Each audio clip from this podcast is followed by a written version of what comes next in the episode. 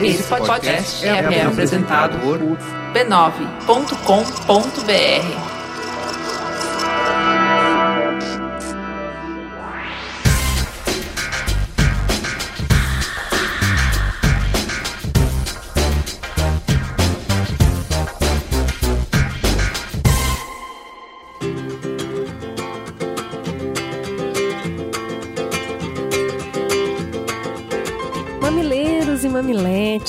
seu exercício semanal de ginástica cerebral está de volta. Eu sou a Cris Bartz e a moça serelepe ao meu lado é... Diva Laura. Adotou mesmo. Adotei pra vida. Vou fazer o cartão de visitas, inclusive. Teremos um Mamilos excepcional essa semana, uma coisa nunca antes vista por aqui. Vamos separar o programa em dois. Isso mesmo. O tema Consciência Negra rende para mais de metro e você vai ouvir a primeira parte essa semana e a segunda parte chega na semana que vem. Vem que o assunto tá reflexivo, tá delicioso. Caio, eu acho que hoje pede a música dele, do Homem da Voz de Mel, Jorge Benjor, com seu maravilhoso álbum de 1971, Preto é Lindo. Coloca na vitrola. Quem não pode sair da frente. Quem é forte se aguenta. Mas quem ama se dá bem. Eu quero ela, eu quero ela, eu quero ela. Eu quero ela, eu quero ela, eu quero ela. E o beijo para Santo André, em especial para o professor Gilberto Lopes, seu filho gentil que nos apresentou para ele e para todos os seus alunos de história que serão futuros professores. Para Brasília, Caruaru para o professor Tiago e para Mamilândia. E fale com Mamilos. Fale com Mamilos no Facebook, no Twitter, na página do B9 ou no nosso e-mail cheiroso mamilos.b9.com.br. O Mamilos acontece graças a um grupo de voluntários que se dedica com muito amor para colocar esse programa no ar. Na edição e no som do Mamilos, Caio Corraine. Redes sociais com a maravilhosa Luanda Gurgel, com Guilherme Iano e a Luísa. O apoio à pauta com muito apoio de Tati Araújo e Jaqueline Costa. E transcrição dos programas com a equipe maravilhosa da Lu Machado que vocês já conhecem. Vamos então pro Fala que eu discuto. Eu quero ela, eu quero ela, eu quero vida. Eu quero ela, eu quero ela, eu quero ela.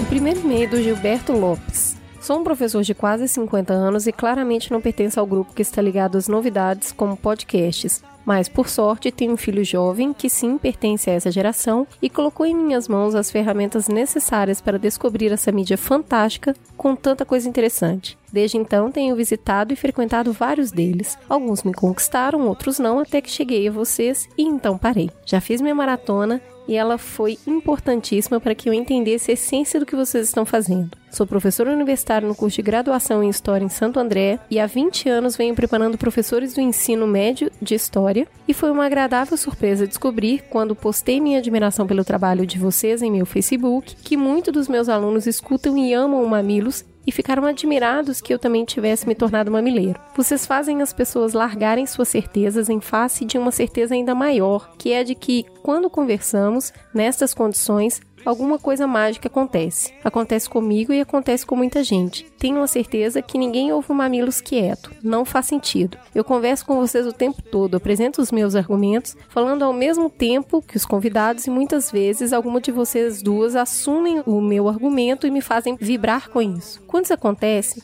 não parece que o podcast foi gravado há alguns dias e eu só estou ouvindo agora. Parece que ele está sendo feito diante de mim e estou tendo uma participação direta nele. Essa é a magia e isso que ninguém mais que está fazendo podcast consegue, além de vocês. É muito fofo, né?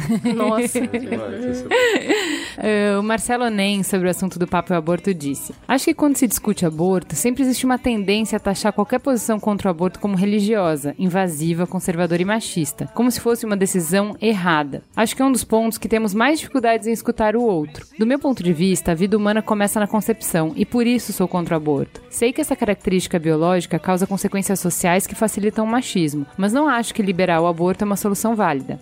Precisamos, como sociedade, criar meios de dar as mesmas condições, independente de sexo, mas relativizar o início da vida não é uma alternativa. Consequentemente, se a razão para minha posição é essa, não é possível relativizar a regra, pois se já trato como uma vida humana, é em diferentes condições físicas, se a criança tiver alguma doença, como microcefalia, ou da origem, estupro. Enfim, a gente selecionou esse comentário porque eu acho que a gente estava falando num Trending Topics, que não é um programa que tem a meta de trazer as diferentes visões, é um programa mais de opinião, né? Acho que para quem ficou tocado por essa discussão de aborto, pelo jeito que a gente falou e tal, vale muito a pena escutar o Mamilos número 2, que a gente aborda aborto como teta, e aí sim tem pluralidade de informação, de ponto de vista, de argumentos. Vocês vão ver uma discussão muito mais aprofundada sobre esse assunto. Vale muito a pena, até porque essa semana tivemos desenvolvimentos nesse assunto. Então, quem tiver interesse sobre esse debate, a gente já gravou um tema sobre isso. O Felipe Borteleto disse: De início já digo que sou a favor da legalização do aborto, mas pensando me vem um problema a mais com esse fato de aborto,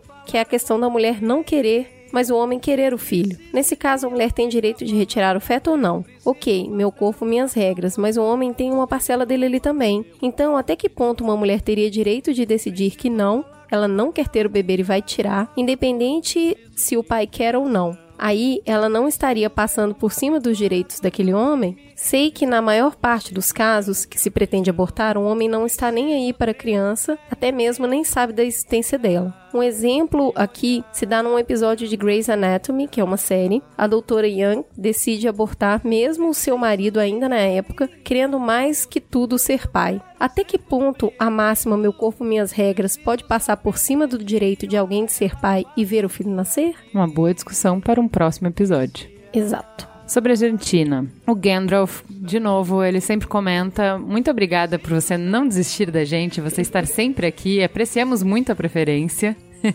Disse assim: Em 2010, participei de um projeto que fez análise dos processos de negócios de filiais de uma empresa em diversos países, sendo a Argentina um deles. Uma das coisas que mais me chamou a atenção é que a área de planejamento sempre busca índices independentes para se orientar, pois ninguém confiava nos índices divulgados pelo governo. Repito, o governo mentia repetidamente ano após ano após ano, na cara dura. E sobre o suposto ataque do FMI ao neoliberalismo, ele recomenda o episódio 57 do podcast 20 centavos. E vamos pro Merchan. Eu queria falar que esse fim de semana eu e o Olga estivemos na conferência do grupo de planejamento e foi um evento muito, muito legal. Foi muito bem organizado. O conteúdo estava muito bom. O tema do encontro esse ano era E agora? Justamente falando desse momento de encruzilhada que a gente está, de incertezas, de que ninguém tem as respostas, né? E tava bem plural no sentido de buscar respostas de economia, eh, sociedade, trazendo filósofos, ter planejadores que saíram da profissão de planejamento, então estavam fazendo outras coisas, terem planejamentos que viraram CEOs de agência, então é um,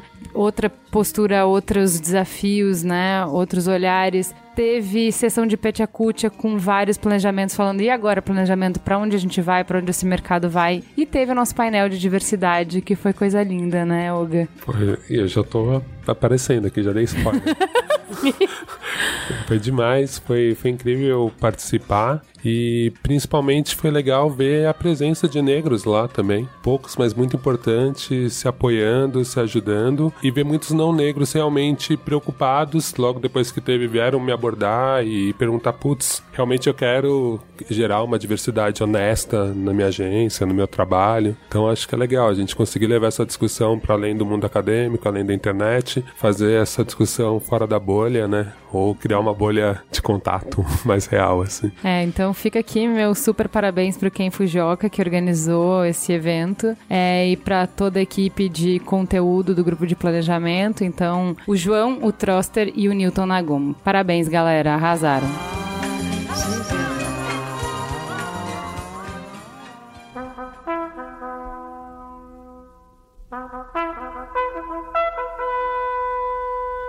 Negro é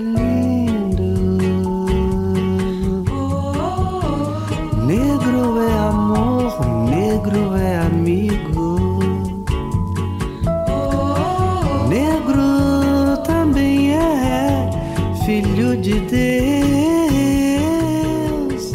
Já com spoiler, vamos fingir que não ouvimos e perguntar quem tá na mesa essa semana. Tem ele, a voz de veludo do Mamilos, o homem mais amado e mais pedido. Olga, se apresente, por favor. Olá, eu sou Olga Mendonça, mais uma vez aqui. Eu sou designer multimídia e atualmente. Podcast. Eu me... Podcast. Meu passe foi comprado pela família B9. Vocês vão ver eu por aí, eu flertando em outros podcasts. E atualmente eu trabalho também muito com vídeo, com edição, direção, motion. Enfim, pau pra toda a obra. E tem gente nova na mesa, gente linda, que já chegou toda bafônica arrasando aqui. Xênia, muito obrigada. Por favor, se apresente para os nossos ouvintes. Olá, eu sou Xênia França, sou cantora, compositora. Estou aqui muito satisfeita, muito feliz pelo convite do Mamilos, em especial ao convite do Olga que me acionou ontem. Uma pessoa que eu admiro muito, um homem, sim, um homem que eu admiro muito. A caminhada dele é fantástica e eu sou muito fã dele. E tô aqui Nós hoje. também, olha Sim, só. sim. Olha como a gente tem tanto em comum. aí. É muito legal, é, isso é muito legal, né? A gente poder falar de boca cheia de um homem admirável, assim, porque isso é muito importante, os homens estarem atentos, assim, tipo, né? Com toda essa discussão.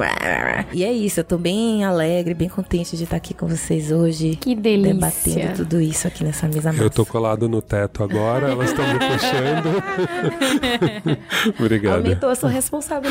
Ai, meu Deus, olha a dificuldade.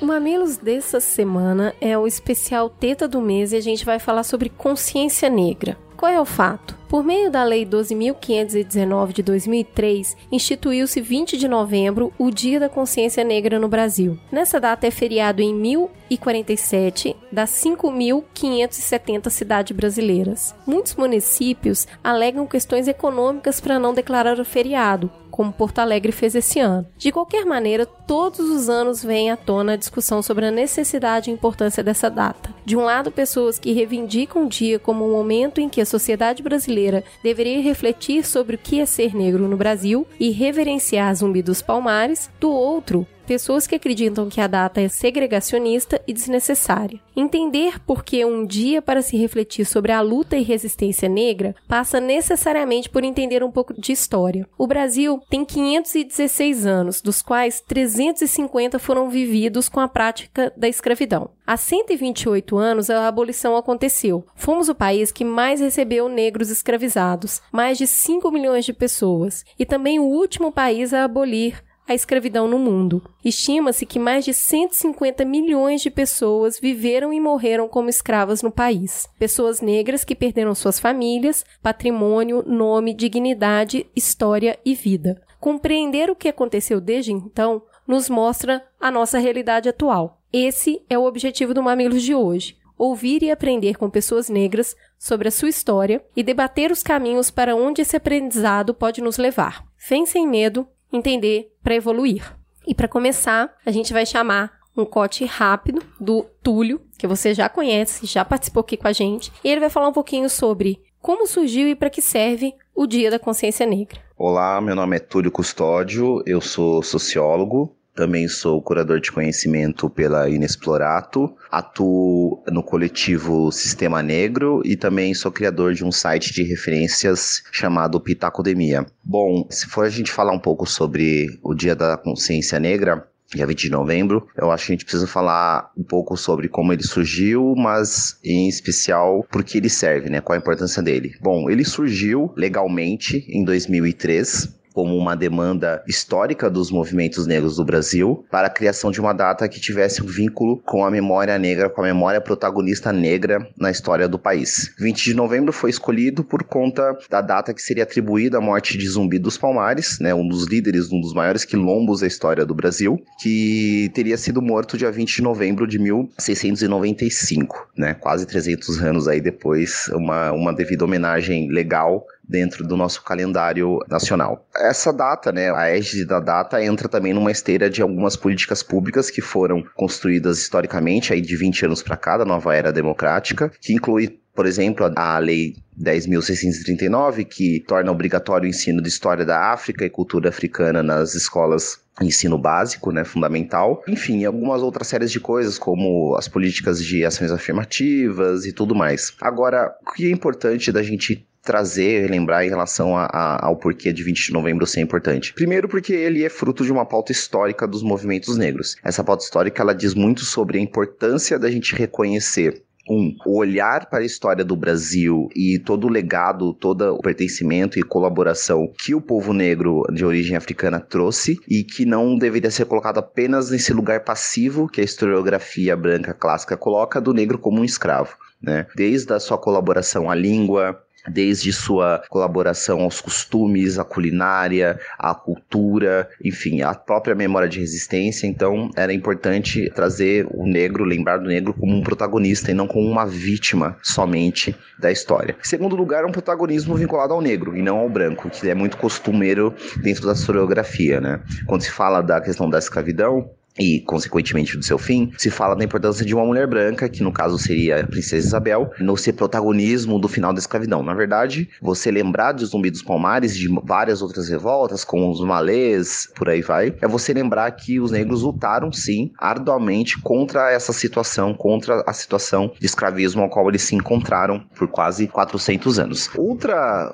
questão importante é que a questão da consciência negra traz à memória essa importância. Acho que eu meio que já falei isso, mas vale retomar a importância desse contingente negro para a população brasileira. A gente chama culturalmente o Brasil é um país das misturas, é um país que nasceu misturado e aí todo um imaginário historiográfico, sociológico foi construído em torno disso, mas é importante lembrar que muito do contingente dessa mistura vem dessa herança africana, das matrizes de cultura africana. E é importante, né, ter uma data que você traga essa memória à tona e valide e dê importância, valorize, né, o que é esse contingente. Até porque uma das consequências que o racismo nos, nos coloca, né, o racismo estrutural que ainda acontece no Brasil, é a negação, é o apagamento, é o que alguns pesquisadores chamam de epistemicídio, que é a morte de uma episteme africana, ou africanas, né, porque tem várias origens, que nós temos dentro da nossa sociedade, né? O negro ele é completamente apagado. Enfim, em suma, a importância desse dia é o entender a valorização de uma memória de resistência e protagonismo negros na nossa sociedade e que a gente precisa ter isso sempre claro, sempre vivo, porque infelizmente o racismo estrutural ele continua a matar, a dizimar e a destruir a dignidade do negro brasileiro. Tem muitas coisas interessantes na fala do Túlio, mas a primeira que eu queria puxar, muito rápida aqui, mas eu acho que não pode faltar, é falar um pouquinho de Zumbi dos Palmares. Eu não sei você, Ju, mas eu passei muito rápido por esse pedaço da história nas aulas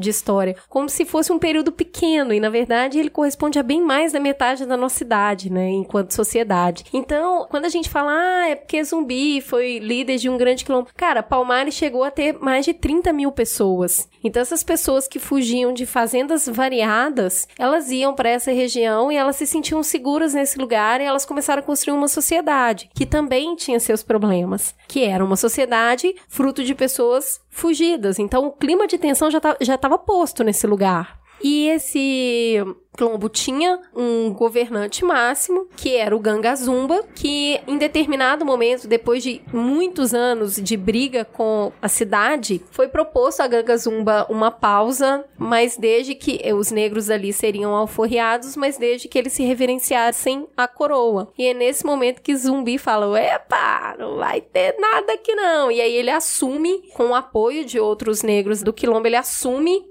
a liderança ali, e aí eles começam todo um ato de resistência ainda mais forte contra a coroa, contra a sociedade ali colocada. Zumbi foi amplamente perseguido durante muitos anos, até que ele finalmente eles conseguem fazer todo um, um, arsenal ali 15 anos depois dessa negativa. Então, assim, demorou muito. Mas conseguiram é, invadir o Quilombo. Ele ainda conseguiu fugir, passou três anos foragido. Quando enfim ele foi capturado e aí foi um massacre, né? Porque ele foi morto, degolado, a cabeça dele foi salgada e foi apresentada porque tinha toda uma lenda que ele era imortal. Então era necessário realmente expor aquele corpo. Então quando a gente vai falar de heróis, e eu não tô falando só do Brasil, tô falando do mundo inteiro, quando vai se colocar heróis, eu acho que a gente perde muito quando a gente não fala de zumbi. Porque ele é, um, ele é realmente o que se tem de referência de resistência negra no Brasil, é a resistência máxima. Então, nada mais justo do que atrelar a data da consciência negra à data desse grande revolucionário. Tem vários casos aí, né? Uma coisa que eu acho bem complexa é quando você fala que você passou muito rápido, você teve sorte de passar, né? Na escola pública eu não passei nem rápido. Então, assim, você teve citações muito levianas, ainda mais que eu sou um pouquinho mais velho que a média da galera, eu tenho 37 anos. Então, assim, nos anos 80 era uma passagem muito leviana. A imagem que eu tinha de zumbi era sempre assim, sempre um escravo que se rebelou, mas era uma coisa muito. Assim, outras revoltas, malês, mesmo Gangazumba, que tem uma história incrível, também É. não, nem é tocado. E por quê? Porque a história é contada por brancos, né? Porque geralmente o acesso da maioria, isso é que é história, né? Você vai numa fefelete da vida, tem muito vencedores. negros. Mas é sempre assim. Então, assim, agora a gente tá tendo um momento. E mesmo hoje em dia, eu vejo muito. Você procurando zumbi, você também procura, por exemplo, uma referência de um livro. De um jornalista polêmico do Narlock falando, tipo, contrariando tudo. E aí você começa a ver vários blogs falando: não, mas zumbi tinha escravo, mas zumbi não sei o quê. E você vê que é a mesma fonte. Então isso eu acho muito estranho, porque você vê várias pessoas pesquisando a vida de zumbi de fontes diferentes. Tem uma parte da história que é oral, por exemplo, o rosto de Dandara. Ninguém sabe o que é, como é, porque realmente não Dandara. tinha como você Se ter. fala que um era pouco mulher. de zumbi Dandara, então... Que é absurdo você ter um apagamento dessa mulher. Então, assim, a gente tá no começo dessa discussão, ainda tem que aprofundar muito. Então, por isso que eu acho que até quem levanta a polêmica de zumbi, porque tem essa discussão até dentro do movimento negro. Tem muita gente que fala, é o dia de zumbi, mas é o dia da consciência negra. Mesmo quem levanta, se fala assim, a gente tá no começo da discussão. Então, assim, amigos que estão ouvindo e que querem sempre, porque ouvem o mamilo, querem ter sempre os dois lados tal. Eu falar, é, mas vocês não estão falando disso? Tem empatia, entenda que tem um lado dessa história que não tá. Vamos discutir meritocracia, né? Tem um lado que não saiu da mesma base, tem um lado que não foi contado. Então, assim, a história negra brasileira não foi contada com um olhar negro, né? Não, não teve essa perspectiva. A gente sempre teve esse olhar da história do vencedor. Como a gente vê na história, muita gente defendendo a monarquia, e aí tem esse endeusamento da princesa Isabel, porque aí contando a história do Brasil pela monarquia é incrível. Eu queria morar nesse país até hoje. É, eu acho muito interessante, porque tem uma- um outro ponto na fala do Túlio que eu queria destacar, que são negros escravizados. E muitas vezes o que a gente ouve quando se fala de história é falar assim, ah, porque os escravos, os escravos, os escra- as pessoas não nascem escravas, elas são escravizadas. Então o que a gente tá falando são de pessoas livres, pessoas negras, que se tornaram escravos, eles não são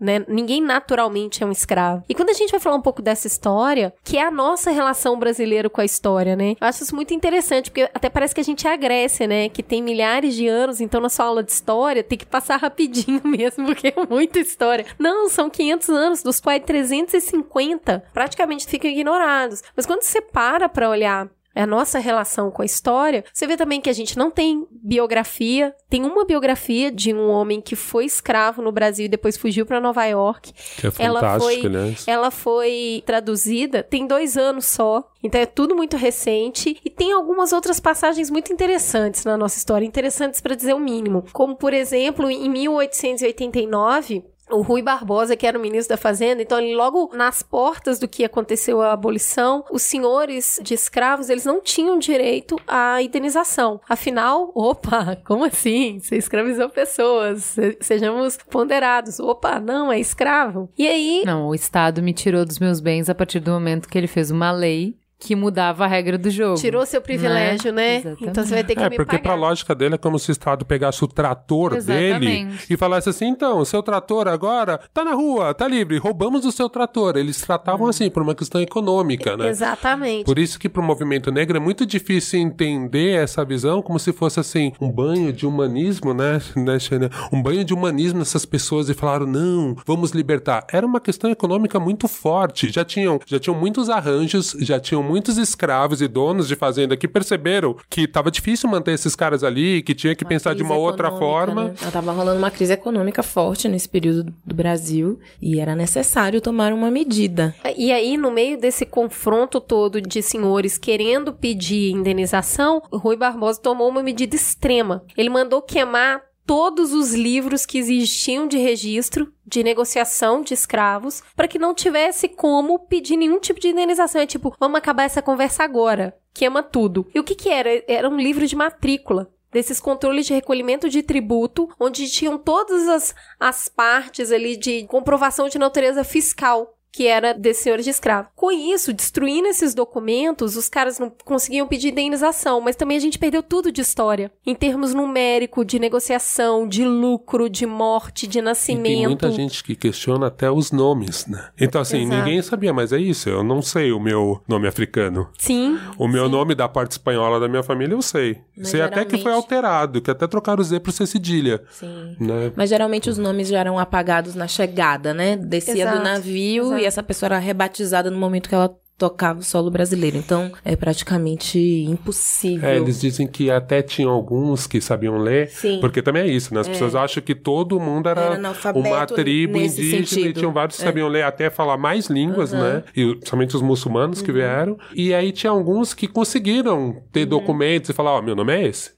E assim, nem esses tiveram a chance. Quando a gente fala perder o Tá nome, não é à toa, né? A pessoa perdeu a identidade. Sim. Porque, principalmente como vieram negros de muitas etnias diferentes, de alguns lugares bem distantes, até na África, ao chegar no Brasil, a galera não é boba nada, vamos separar esse pessoal aqui e misturar todo mundo para que eles percam essa identidade de continente. Eu gostaria de, inclusive, abrir um parêntese aqui importante, porque já que a gente está falando sobre, né, a consciência negra e tal, e falando para pessoas que provavelmente não, não fa- sabem fazer a menor ideia desse assunto, que a África, minha gente, é um continente, viu? Um continente e tem muitos países diferentes. A África não é um país. Então, quando a gente fala os africanos, os negros, naturalmente quem conhece o assunto vai fazer a relação devida, mas muita gente que não sabe pode achar que, que a África ainda é um país, então vamos começar É, não- dizendo não- que a África é um continente com diferentes E muitos, né? muitos países. Muitos países. Inclusive, em, em um único país, uma única cidade, pode se falar 16, 17 dialetos, onde as, pessoas, as próprias pessoas não se entendem. Então, é, Imagine, fecha, fecha chega- parênteses. Chegando aqui, misturaram todas essas pessoas, então elas também perderam a identidade familiar, né? Porque as famílias foram separadas. E quando a gente fala de pessoas capturadas, a gente tá falando, inclusive, de pessoas com alto poder aquisitivo na época na África. Então, aquelas pessoas. Imagina só, né? A pessoa que era rei lá, de repente, vira escravo aqui. Então, a gente tem toda essa perda da dignidade do cabelo. Que é uma, uma marca muito registrada da chegada dos negros da África no Brasil, que tiraram o cabelo principalmente para as pessoas que têm todas as religiões de matrizes africanas. O cabelo tem todo um significado da entrega da dignidade e da identidade da pessoa negra. Então essas pessoas perderam tudo isso. Então quando a gente faz aqui uma parada para falar de história, é porque geralmente a gente não se prende a isso. É muito difícil discutir a atualidade sem perceber o quanto aconteceu de tudo isso. Acho que é importante a gente conceituar o tamanho do que foi esse problema e do quanto a gente está falando, né? Quanto a gente representou no cenário global, quase a metade dos escravos que vieram para a América, 45% veio só para o Brasil. Então esse é o tamanho do contingente, né? O, que- a gente representou no todo do problema, quase 50% das pessoas que foram retiradas das suas casas para virem fazer trabalhos forçados nas Américas, quase metade do problema no Brasil, né? E aí, é nisso que a gente traz uma discussão que é o quanto a gente vê proporcionalmente essa discussão nos Estados Unidos e no Brasil. Então, assim, são jeitos diferentes de se discutir a questão racial. Então, ok, a gente não chegou a ter lei segregacionista como os Estados Unidos tiveram, então a discussão não chega no âmbito da lei, então não chega, o assunto não vai pra mesa com a mesma Clareza. clareza que aqui. Mas você tem também, sei lá, na época, justamente por conta dessas leis, os movimentos que se formaram e a consciência que se juntou ali é diferente do que a gente tem aqui quando faz a gente acreditar que são os mesmos números quando não é. Lá a gente tá falando de uma minoria, aqui a gente não tá falando de uma minoria, né? Na Justamente. composição da população brasileira, a gente não tá falando de uma minoria, né?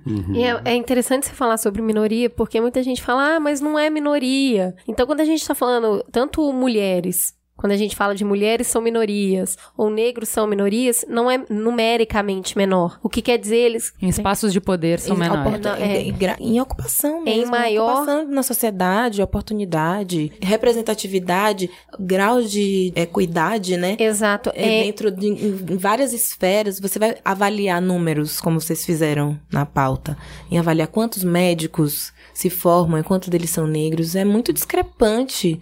Então não existe, não, não dá nem pra fazer. uma comparação, não dá nem É, pra quando a gente tá falando de exatamente falar sobre ser minoria, quer dizer que ele é o maior grupo vulnerável. Então é minoria na hora de apitar e não necessariamente na hora de fazer. E como se já não bastasse, a gente ainda tem um outro capítulo complexo na nossa história que vem na sequência desse, e a gente começou a discutir ele com um pouquinho mais de assertividade muito recentemente, em 1995. Os arquivos do Itamaraty foram abertos e aí uma parte da documentação ali revelou que a instituição acabou participando juntamente com outras instituições governamentais de políticas públicas ali implementadas no século XIX e início do século XX para fazer um embranquecimento da população. Então ali a ideia era transformar um país com 70% da população constituída de pessoas negras e mestiças em uma raça mais desenvolvida. E aí é bizarro, tem todo um plano. O Brasil participou em 1911 de um congresso de raça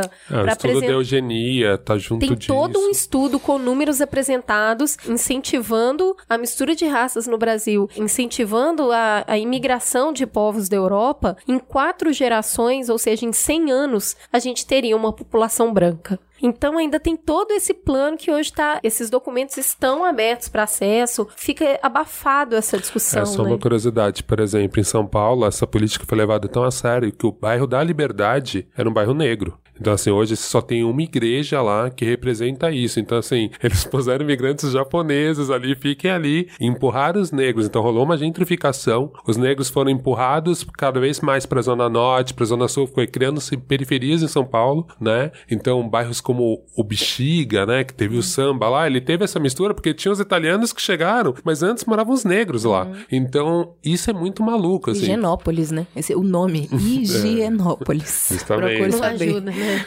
Não ajuda. Então, assim, essa higienização, essa, essa forma de você limpar a cidade e branquear a população, entendendo como o branco ser uma coisa melhor e o negro ser uma coisa pior, é um pensamento antigo, É, né? quando você via uma pessoa que te servia, que não ganhava nada por isso, que limpava a sua casa, que fazia todo o seu trabalho, que te vestia, e de repente você tem que conviver com essa mesma pessoa na sociedade, agora ela não sendo qualquer semelhança com o presente, é mera.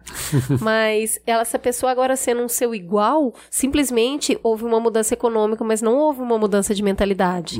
As pessoas continuavam e infelizmente alguns até hoje, enxergando esse negro como uma raça inferior. E é aí que também se embranqueceu muitas personalidades da nossa história. Né, quando a Padrão- gente vem contando essa história. É, quando a gente fala de Aleijadinho, de Machado de Assis, de Rui Barbosa, de Lima Barreto, que todos são negros e nos livros fica, fica assim, tipo, não, eles não são negros. O que faz parecer que o negro não participou da construção da história do Brasil. Que ele era somente um serviçal, sendo que, na verdade, a gente teve, sim, grandes pensadores, juristas, jornalistas, pessoas negras que fizeram parte da construção da sociedade. Uma discussão que é interessante quando a gente fala sobre isso, de que aboliu a escravidão, mas não o pensamento que permitiu a escravidão. Quando você fala do quanto a escravidão custou para um povo e de quanto ela ainda hoje é presente e responsável pela desigualdade racial no Brasil, principalmente a parte econômica. A gente estava discutindo aqui antes de começar a gravar sobre como em São Paulo você consegue fazer uma discriminação econômica para não precisar falar da questão racial. Então, não- a gente não tem conflito racial porque você não precisa conviver, porque você já separou por renda. Então, o negro já está segregado nas periferias, você já não vai conviver nos círculos com pessoas negras, porque você já conseguiu resolver esse problema de não ter que conviver com a questão econômica. O quanto a gente volta para a questão econômica, quando você olha a pirâmide econômica do Brasil e você vê a distribuição racial dentro da pirâmide econômica, fica, eu acho, que independente da sua vertente, do que, que você acredita, de sua Você é visão de liberal, de mundo, esquerda. isso de verdade, eu acho que quando você vê essa pirâmide, fica muito claro entender que talento e força de vontade, eles são razoavelmente É, igualmente distribuídos em qualquer raça. Eu acho que isso aí ninguém discorda disso. Quando você vê a pirâmide, você fala, cara, essa pirâmide ela não reflete, porque se você tem pessoas de todas as raças com a mesma capacidade e com o mesmo grau de interesse, por que, que você tá tão desbalanceado essa pirâmide? Então aí você volta para a questão da escravidão, de como a gente tem diferentes oportunidades, de como foi. A gente ainda não se recuperou desse gap. E aí tem muita gente, Olga, que questiona esse olhar e essa explicação, falando assim: pô, mas olha os imigrantes. Também chegaram com uma mão na frente e outra atrás. Então pensa o seguinte: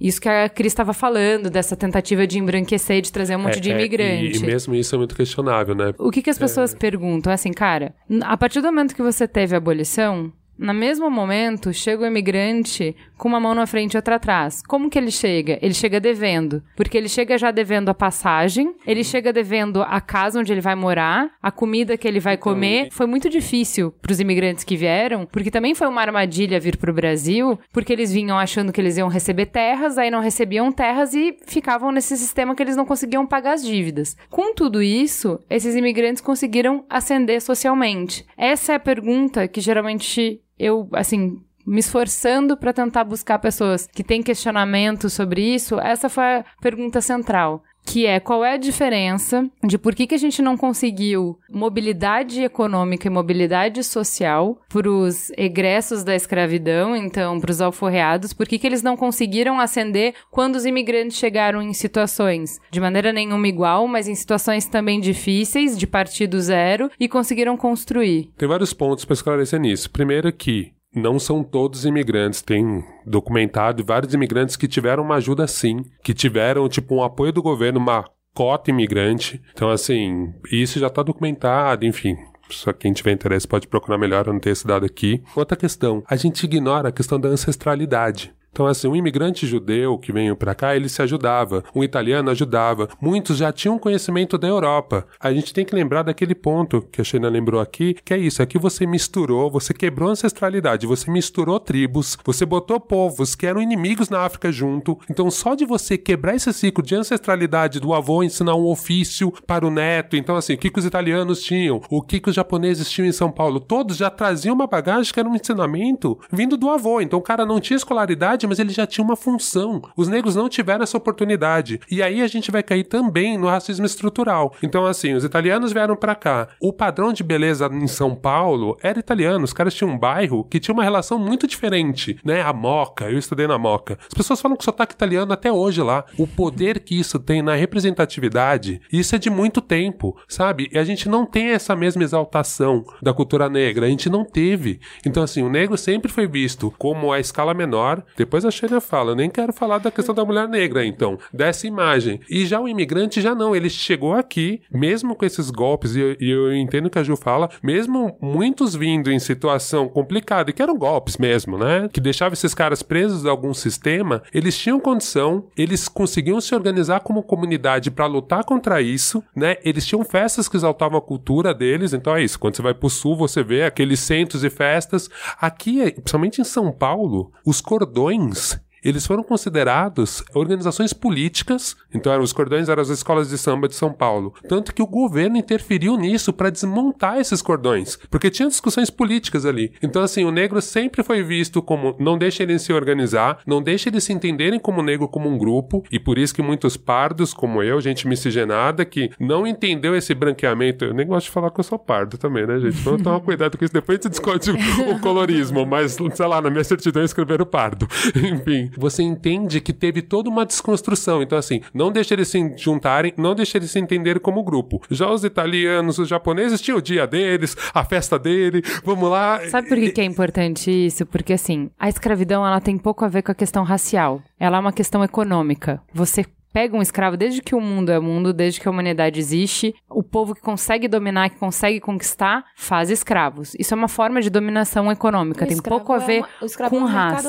né? Nesse aspecto, começar de algum lugar, fazendo essa avaliação do europeu que vem pra cá, você parar num lugar na condição de escravo é muito diferente de você ser convidado a vir para um lugar, ajudar no desenvolvimento do país. Isso é O ponto de partida é diferente. completamente diferente. É, e Você já assimila. Eu sou convidado. Você veio pra cá. Você não é nenhuma Amarrado. Você é uma Você é nem- coisa. pra, pra começar, você não é nenhuma pessoa. Você Você é não tem nem alma. Isso gera o impacto e o que eu consigo enxergar como herança da escravidão, que se estende até o dia de hoje, é muito extremo, que bate no, na questão que você mencionou sobre a gente estar em São Paulo e não conseguir se relacionar, né, com pessoas negras no bairro onde nós estamos, onde não ser uma coisa tão plural como a gente gostaria que fosse. E tem uma questão, eu não sei se é esse ponto que você quer chegar, Ju. Tem uma questão também que as pessoas falam, já me falaram isso, falaram assim: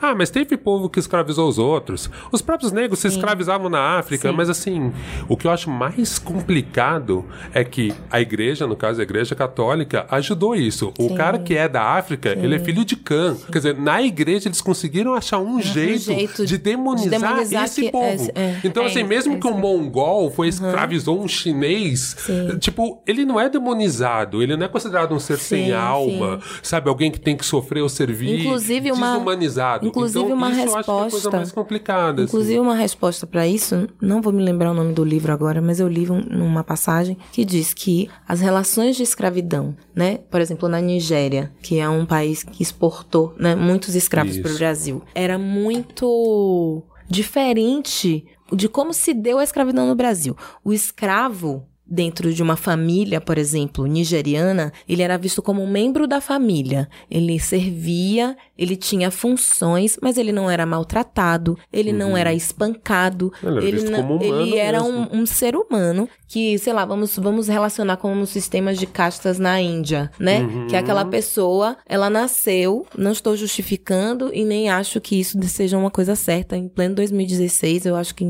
gente não tem... existe pare É, ainda. e não, não, isso não deve acontecer em nenhum lugar do mundo, mas as relações de escravidão em muitos lugares na África, principalmente os, os países que exportaram escravos para o Brasil, eram essas, eram de extrema dignidade. A partir do momento que esses escravos entravam nesses navios e partiam para aquela viagem sem volta, o que aconteciam com eles era da sorte deles, porque aqui no Brasil a gente tem relatos monstruosos das coisas mais absurdas que aconteceram nesse país, principalmente sei lá, em São Paulo, em Campinas, por exemplo, que eu já ouvi falar que Campinas era um, um lugar, um celeiro de martírio, é, onde as pessoas castigavam os escravos. Qualquer lugar do Brasil onde ele estivesse era um lugar, um- uma cidade, um município que era considerado um lugar para castigo. O negro estava dando trabalho, ele estava sendo é, revolto demais, ele era levado para Campinas e lá era destinado às piores barbaridades que pode acontecer a uma pessoa. Então, o Brasil, São Paulo e Campinas, que é o último município do Brasil, a abolir, a abolir a escravatura. Então, a gente tem uma configuração de saber que essas pessoas, elas não estavam na mesma situação em que elas se encontraram Sim. aqui, entende? Quando elas chegam aqui, elas ficam... Era aí que eu ia A chegar. lei, a lei daqui não é a lei de lá. Você não é um membro da minha família, sabe? Sim. Você não é um membro da minha família. É, aí que eu ia chegar, que assim, embora a questão seja econômica, você precisa de um sistema de valores que suporte um ser humano violentar outro ser humano sistematicamente. Tá. Então, o 12 anos de escravidão mostra isso lindamente, que assim, como é que você pode ser um bom homem, temente a Deus, bom pai, bom marido, um bom ser social e ao mesmo tempo praticar violências cotidianas contra o seu semelhante. Então você tem que ter um sistema de crença, de valor que permita isso. E o sistema de crença que permite isso, a gente já já falou bastante no Mamilo sobre isso, quem nos acompanha sabe, você parte da desumanização. Então pouco importa se você é o japonês que vai invadir a Coreia e pra matar e estuprar e não sei o que, você vai ter que desumanizar o coreano. Pouco importa se você é o macho alfa que vai abusar de mulheres, você tem que desumanizar as mulheres. E no sistema escravocrata, você precisa criar um sistema de valores, que é isso que o Olga estava falando, que entra religião, que entra sociedade, que entra cultura, que Estética. entra estética, entra o aparato todo para que isso justifique essa violência institucionalizada. O que a gente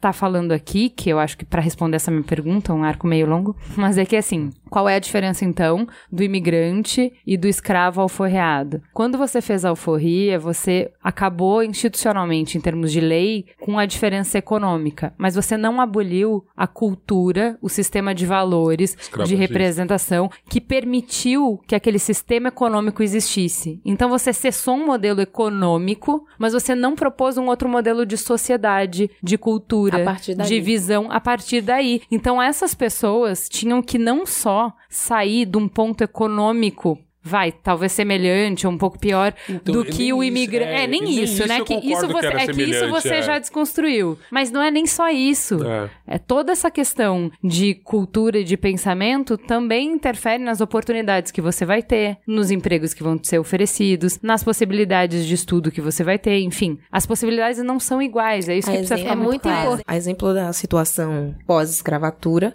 onde os negros foram deixados ao léu, não é? Tipo, não receberam nenhum apoio do Estado, que foi um Estado escravagista, não recebeu nenhum tipo de apoio. Muitos escravos, para não morrer de fome, passaram a trabalhar voluntariamente nas mesmas casas que elas trabalharam para não morrer de fome não receber. Então elas pagavam com seu próprio trabalho, né? Então continuavam sendo escravos. Aqueles escravos, ex-escravos que não se permitiram isso, foram embora para cidades um pouco mais desenvolvidas, sobraram o que a gente vê até hoje na cidade de São Paulo, mendigos, prostitutas. Então não Marginalizados, né? marginalizados. No sentido de, a gente entende marginalizado como bandido criminoso, mas marginalizado no isso, sentido de mas a- na margem, Sim. na margem da sociedade. Mas né? até isso, as periferias, né, que a gente vai conseguir enxergar isso em- na maioria das cidades grandes ou pequenas. Na minha cidade, Camaçari, já é uma cidade que tem uma periferia, né, tipo, a cidade é uma grande periferia, inclusive. Você vê pessoas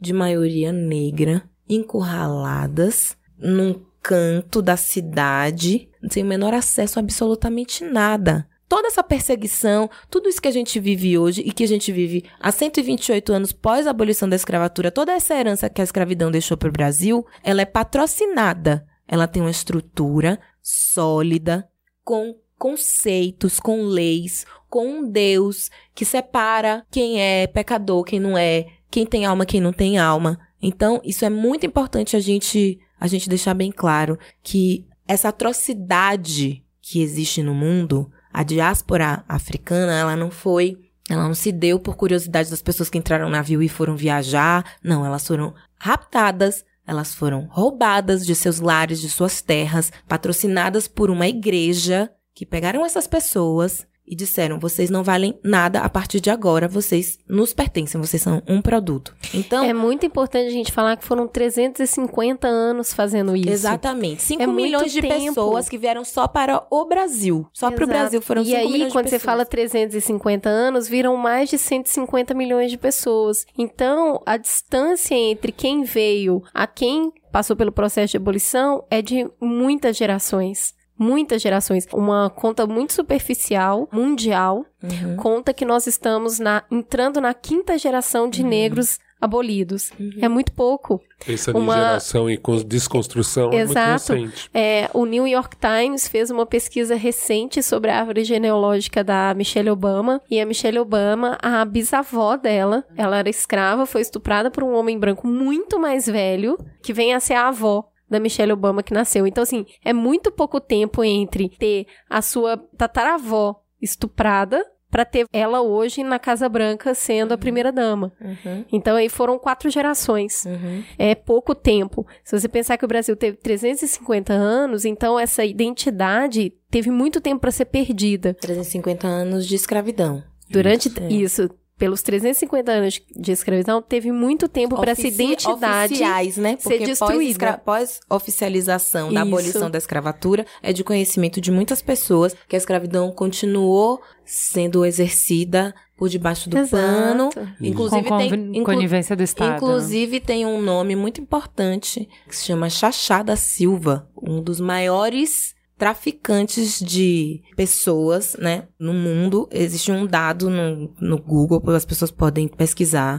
Esse homem, que é um homem africano, acho que mais especificamente de Angola, existe uma dinastia inteira de- da família dele, existem outras pessoas, um- é um- praticamente um reinado, onde esse homem, ele conseguiu pós a abolição da escravatura, comercializar por debaixo do pano com governos que estavam ainda coniventes com essa situação, milhões de pessoas ainda após a abolição. Então, tipo, depois da abolição a gente ainda viveu aí um período muito muito longo. É uma coisa interessante que que às vezes me ocorre assim, falar de tempo, né? A gente tá falando aqui sobre coisas que aconteceram há no mínimo 128 anos atrás. Então as pessoas têm um distanciamento mental psicológico e tal, falar quando as pessoas não passou. quando as pessoas não querem falar sobre isso ou quando elas não estão interessadas por uma série de motivos, elas falam, ah, já, gente, vamos acabar com isso aí, porque isso aí já passou e tal. Não passou. Não passou. Eu não posso falar pelas outras pessoas e nem nada, mas eu vou falar por uma experiência própria dentro da minha casa, dentro da minha família, pessoas mais próximas que não estão dispostas a baixar mesmo as armas,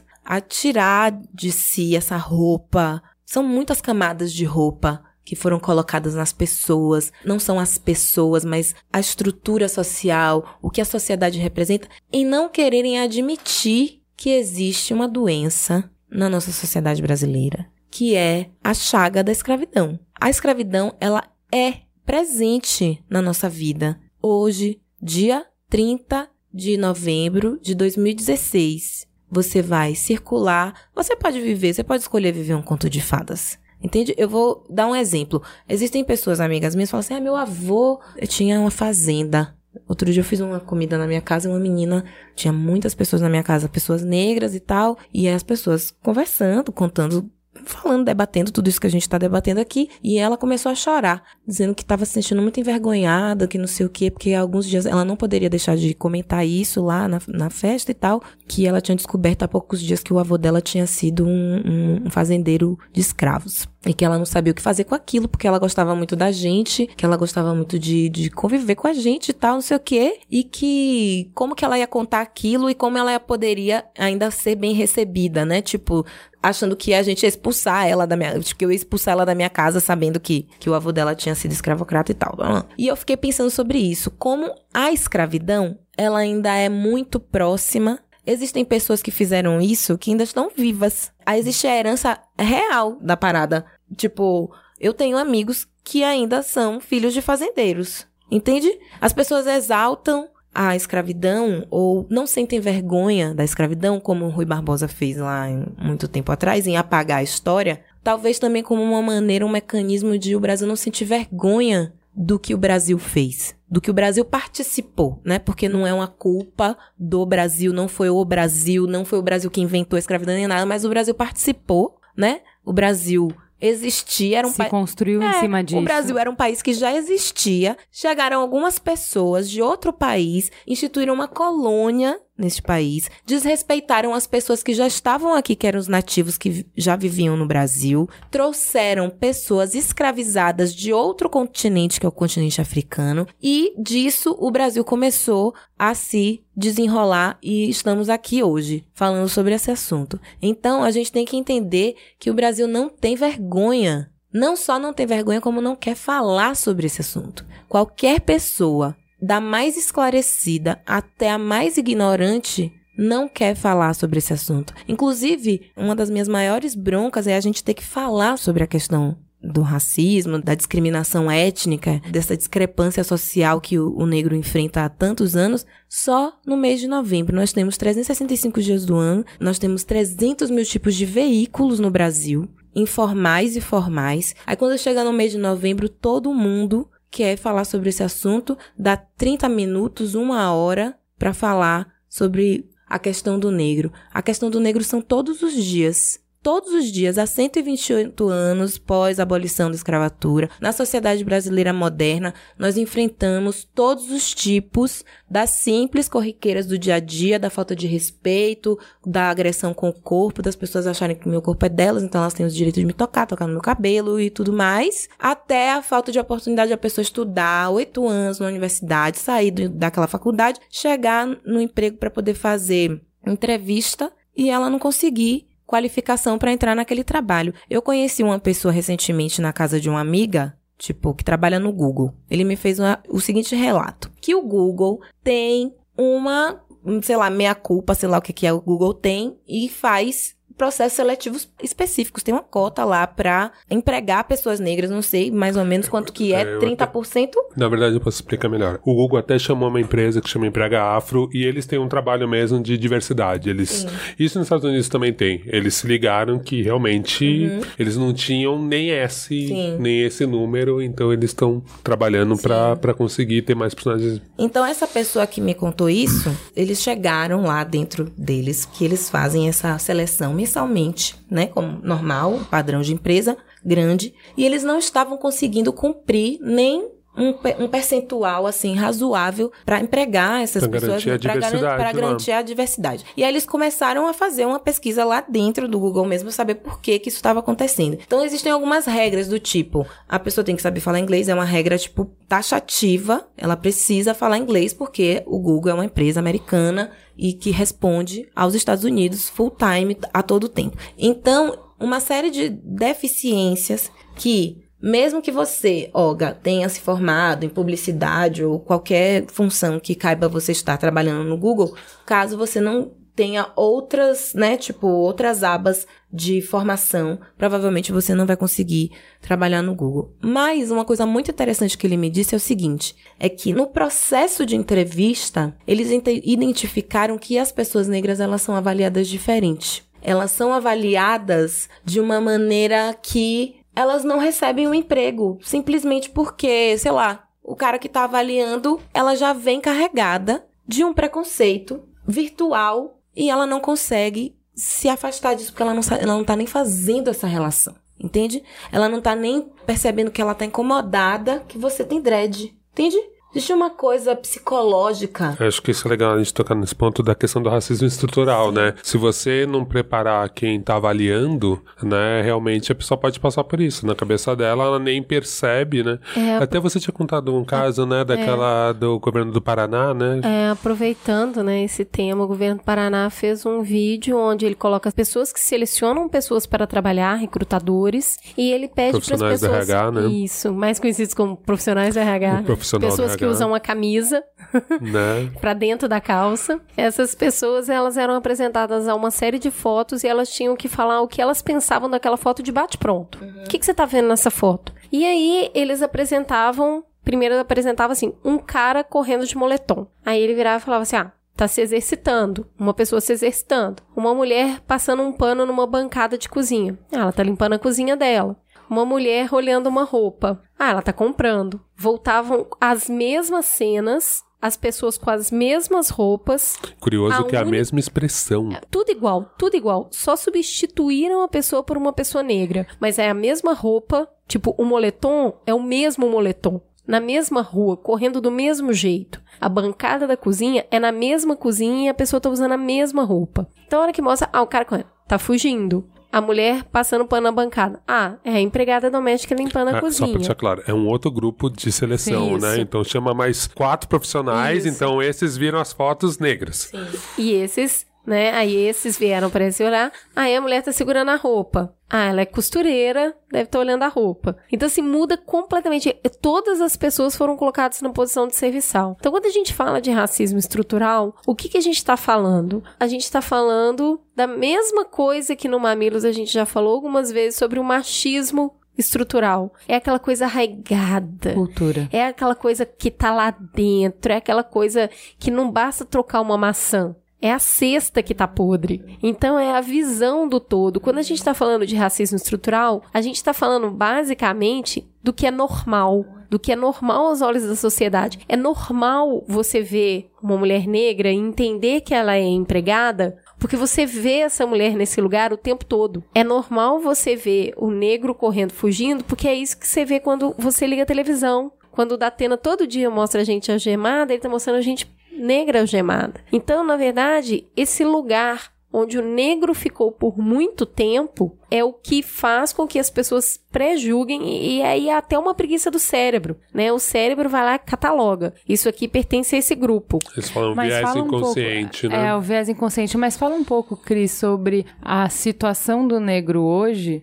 porque sabe aquele ciclo vicioso? Porque a situação posiciona onde a Xênia falou. Joga para a margem da sociedade. Aí você tá acostumado a ver aquilo. A gente tem a continuação da cultura que permitiu a escravidão, que ela não foi abolida. Se você não conversa pelo que a Xênia falou porque você tem vergonha, então você não consegue resolver o problema. Então, você jogou o problema para baixo do tapete, então aquela cultura que permitiu a escravidão, ela continua de alguma maneira, claro, diminuída pelo tempo, mas ela continua existindo e a realidade reforça a sua percepção de mundo. Ué, eles estão mesmo na periferia, eles estão mesmo cometendo crime, o lugar deles é realmente esse. Só eles uma- são realmente inferiores. Antes de ela responder isso, quisera que o problema das pessoas fosse só vergonha. Assim, se fosse vergonha, a gente ia, né? Acho que lá atrás, muito lá atrás, o plano, ele foi bem elaborado e o plano, ele foi bem executado, assim, tipo, de uma maneira que, por exemplo,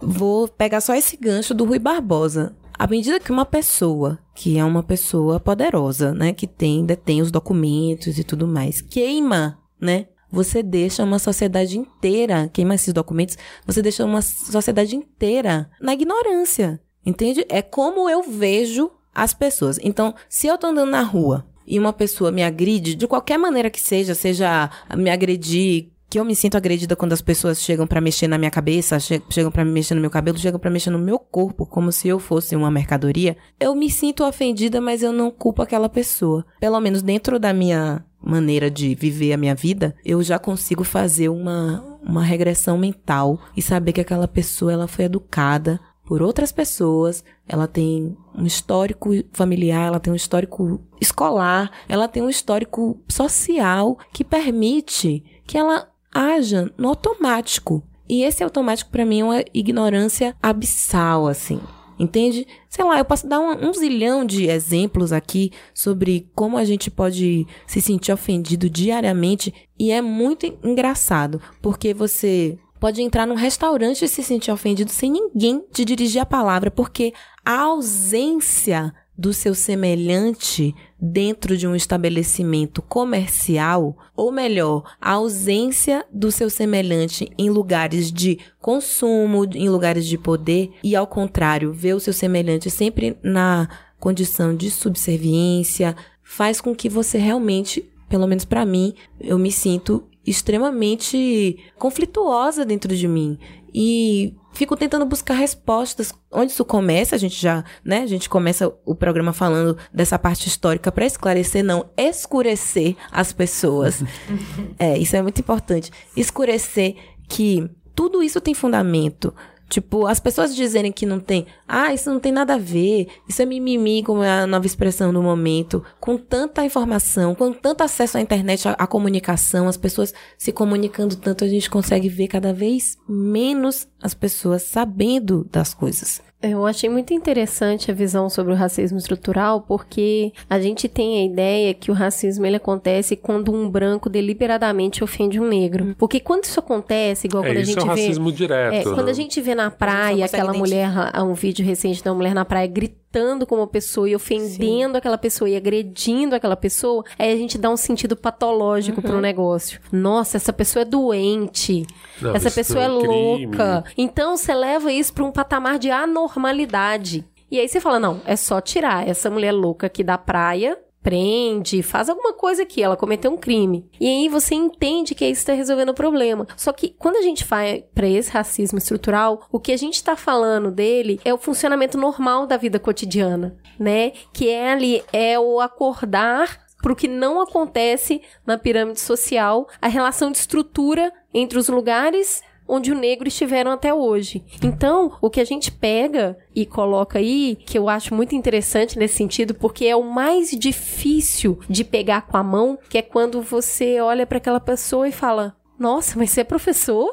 Nossa, mas você é o diretor?" Ou como falaram pra Diane que foi pra um evento palestrar e o cara achou que ela era do buffet. Quando a gente coloca o racismo estrutural, é importante a gente entender como a quase mão invisível do Estado, mas a gente levantou, fez um trabalho aqui de levantamento de números para entender por que, que essa condição é a condição do funcionamento normal da sociedade. Quando a gente está falando de quantidade, volume de pessoas, 52,9% da população se declara preto ou pardo. Aí a gente vai para o analfabetismo. O analfabetismo entre os pretos é 11,2%, entre os pardos 11,1%, entre os brancos 5%.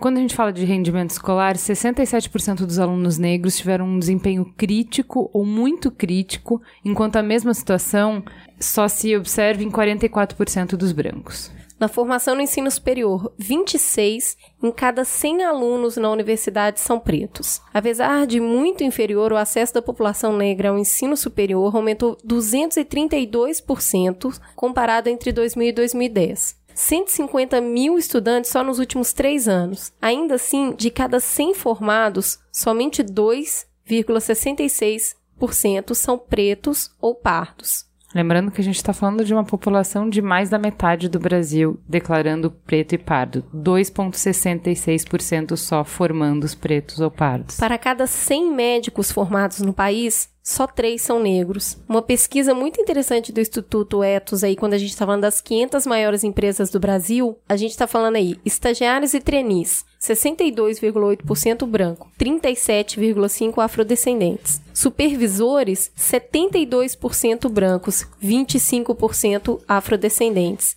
Gerentes, 90% brancos, 6% afrodescendentes. Executivos, 94% brancos, 4% afrodescendentes. Conselheiros da administração, 95% brancos, 4% afrodescendentes. É disso que eu tava falando quando eu falei de pirâmide. Que eu falei que é impossível uma pessoa bem intencionada olhar essa distribuição e achar que isso é meritocracia.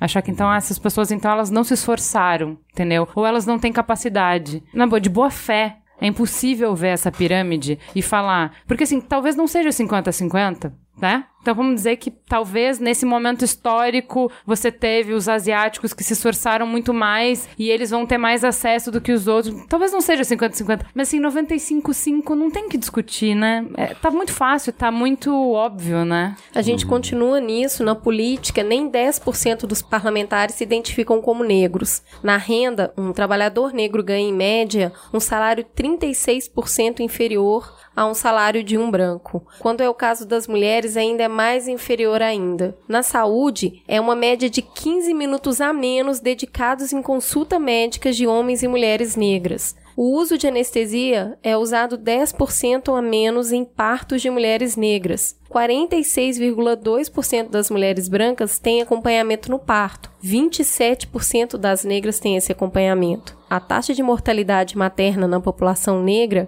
é de 60% contra 34% de brancas. Aí, ainda no caso de saúde, hipertensão arterial, hérnia, diabetes, anemia, doença falciforme, a deficiência de glicose e fosfato são anemias difíceis de tratar, são comuns na população afro-brasileira. Fora um estudo muito interessante sobre a questão da saúde em pessoas que sofrem racismo diariamente, um racismo intensivo. Essa pesquisa é dos Estados Unidos, mostrando que elas têm muito mais tendência a terem doenças mentais, cardíacas e renais. É muito interessante, inclusive, isso que você está falando, porque tem uma expressão e um personagem no Brasil chamada Nega Maluca e um texto fantástico. Eu não vou me lembrar de quem escreveu, mas, mas podem procurar. Porque a nega ficou maluca. Porque a nega maluca virou um. Não, não é de agora, mas com a expansão dos blocos de carnaval aqui no Sudeste, né? Rio de Janeiro, São Paulo, cada vez mais. A nega maluca virou um hit, assim. Você sai no carnaval e você vê muitos homens, principalmente homens,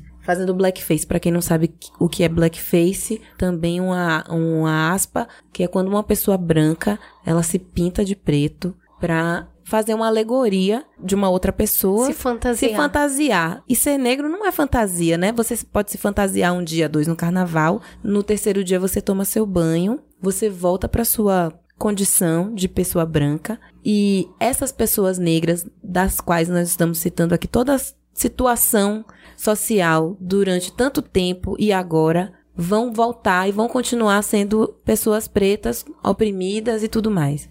Então a nega maluca, e a gente tem a oportunidade, infelizmente, de cruzar com muitas delas nas ruas todos os dias, a mulher preta, alcoolizada, drogada, né? Com a sua imagem mais do que estereotipada, né? A mulher de rua, a mulher negra de rua é o símbolo mais tipo claro do que De, de onde a opressão pode nos levar. da onde a gente pode levar. E a gente sabe, e os dados falam, que a mulher preta, ela tá na base, né? Na base social. Então, existe esse histórico. Pode voltar a fita aí de tudo que a gente tá falando e volte lá pra 350 anos atrás. E você vai entender por que, que a nega ficou maluca. Essa expressão nega maluca, a fantasia de nega maluca, ela não é engraçada, ela ofende mesmo as pessoas que não têm consciência. Ninguém tem capacidade de se sentir à vontade se vendo representado, sendo feito de chacota no período e um único período que o preto brasileiro é lembrado que é no carnaval. Continuando um pouquinho Eu- mais de números, vamos falar aí. Eu acho importante falar que 67% da população prisional é de negros, dois em cada três presos no Brasil são negros, que 12.022 pessoas morreram nas mãos da PM paulista nos últimos 21 anos, é uma média de 47 pessoas por mês, e desses, 85% são negros. Então, se você comparar a taxa de morte violenta entre negros e brancos, negros 36 mortes em 100 mil e brancos 15,2, a metade. A cada 23 minutos, um negro é assassinado pela polícia no Brasil. Negros correm 8% mais chance de se tornarem vítimas de homicídio. E quando você vai ver a relação com a polícia, 60% não confiam na polícia. Entre os brancos, essa desconfiança é de 39%. 61% dos negros vítimas de violência não recorrem à polícia. Brancos são 38%. Entre a população negra, 60% teme represália da polícia. 39% dos brancos têm esse sentimento. Quando a gente vai para a violência contra a mulher negra, a violência doméstica é de 59%. De morte por agressão, 68%. Vítimas de estupro são 62%. Vítimas de violência obstétrica são 65%. Entre 2003 e 2013, houve uma queda de 9% no total de homicídio das mulheres brancas, enquanto o homicídio de negras aumentou 54%. A expectativa de vida, o negro vive em média 1,73 anos a menos que um branco por conta da violência. Então a gente está falando de violências presentes, cotidianas e atuais que moldam a nossa expectativa de qual é o lugar que está determinado para o negro, qual é a capacidade que ele tem, a partir do momento que a gente fala isso, né? Se você tem tão poucos negros se formando, se você tem tão poucos negros médicos, E que que tantos isso- presos, e tantos presos, exatamente. Tantos assassinatos, né? E tantos assassinados. Não O que, que isso te diz é, é disso que a, a Cris falou, da resposta pronta do seu cérebro. Então, ao mesmo tempo, você tem, embasando a sua perspectiva de vida, uma história que foi contada e que está sedimentada, que não foi desconstruída, porque não, não conversamos sobre isso, de uma cultura escravocrata, e você tem uma realidade que valida isso, que fala que, ó, isso ainda está funcionando, quando você faz o seu reality check e, e continua tudo no mesmo lugar. Vazou uma informação da Polícia Militar de São Paulo, um- uma determinada época, não sei quanto tempo tem, mas que é de conhecimento de algumas pessoas da população que a polícia tem uma cota de ocorrências que ela precisa cumprir diariamente. E nas características ali, na descrição das ocorrências, uma coisa que chamou a atenção fortemente, assim, era que as abordagens deveriam ser feitas principalmente aos indivíduos de cor padrão. Que cor padrão é essa? É, Isso era sobre a rota nos anos 90. E aí, né, quem se encaixava no padrão era a pele negra sempre. E eu fico pensando nisso, né? Eu tive a oportunidade de viajar para Berlim. E aí você tem vários monumentos, você tem um, um museu que chama Topografia do Terror. Quer dizer, você vai nesse museu e tem vários banners e explicações mostrando o que, que foi. Eu sei que tem uma falácia, sempre quando discute, todo mundo fala assim: quando essa discussão vai chegar no nazismo?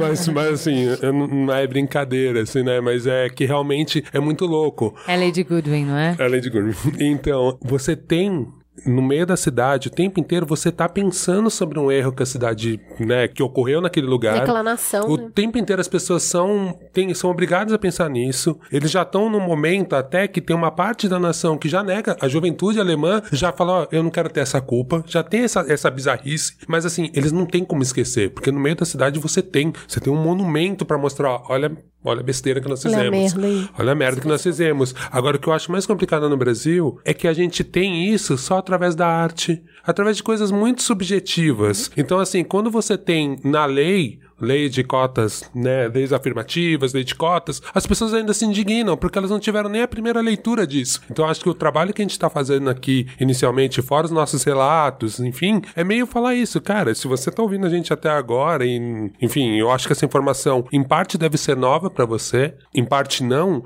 Eu não sei o quanto as pessoas realmente pensam seriamente nisso, porque de certa forma nem o Estado, nem a mídia, nem a educação em si faz a gente se confrontar sempre com esse problema. Então eu entendo que acaba sendo um problema para novembro, acaba sendo um problema para espaços negros. Então acho que de certa forma é legal quando a gente começa a criar é, mecanismos para que todo mundo se veja esse problema e comece a pensar em soluções mesmo. Né? É, é importante ressaltar isso porque nós, Brasil, somos signatário de uma declaração, a declaração de Durban, ao final da Conferência Mundial contra o Racismo, que foi em 2001 na África do Sul, e o Brasil assumiu a responsabilidade em documento com a história da escravidão, com esse compromisso com a diminuição dos efeitos.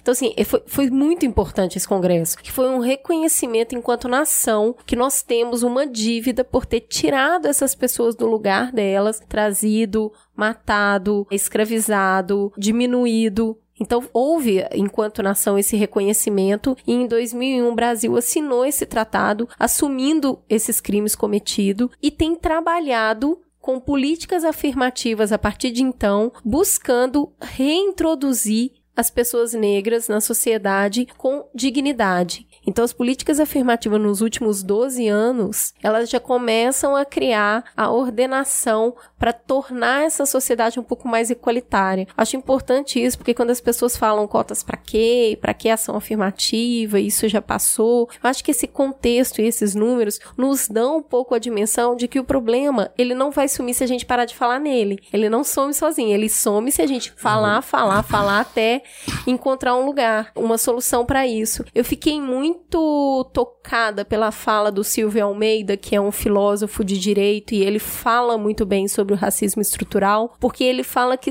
existem três dimensões básicas para isso acontecer, que são três pontos que o indivíduo ele é constrangido por ser negro diante da sociedade e ele não consegue se mover de lugar por conta desses três pontos. O primeiro é o econômico, que é a tributação versus a renda versus os serviços públicos disponíveis para ele. O segundo é a política, que é a ausência de pautas claras para esse debate social sobre o racismo e as, e as mudanças que combatam a estrutura. E o terceiro é a subjetividade, que é o mais difícil de taxar, que é aquele onde você pressupõe que o lugar do negro é ali, e quando ele sai daquele lugar, vem todo o espanto, né? E vem racismo disfarçado de elogio, né? E aí é interessante falar sobre isso, o que que é o racismo, né? Quando uma raça se sente superior à outra. Então, quando você percebe que o cara tá no mesmo patamar que você, aquela surpresa que você sente, ela não é um elogio. Ela é tipo, como assim você chegou aqui? Então, é essa desconstrução que a gente precisa entender e fazer e discutir e modificar, porque a gente assinou um documento enquanto nação, a gente já reconheceu. Por isso que o programa até parte parte desse suposto, porque não é o Mamilos, a nação Brasil já reconheceu perante a ONU e tem trabalhado para isso. Precisamos divulgar mais, tipo, essa época de discutir se existe ou se não existe já passou, não tem mais. Mas existe uma hipocrisia a respeito disso, porque existe um documento assinado, né, fora do Brasil, um tratado feito com outras pessoas, com outros países, outras nações, outros idiomas, só que dentro do próprio país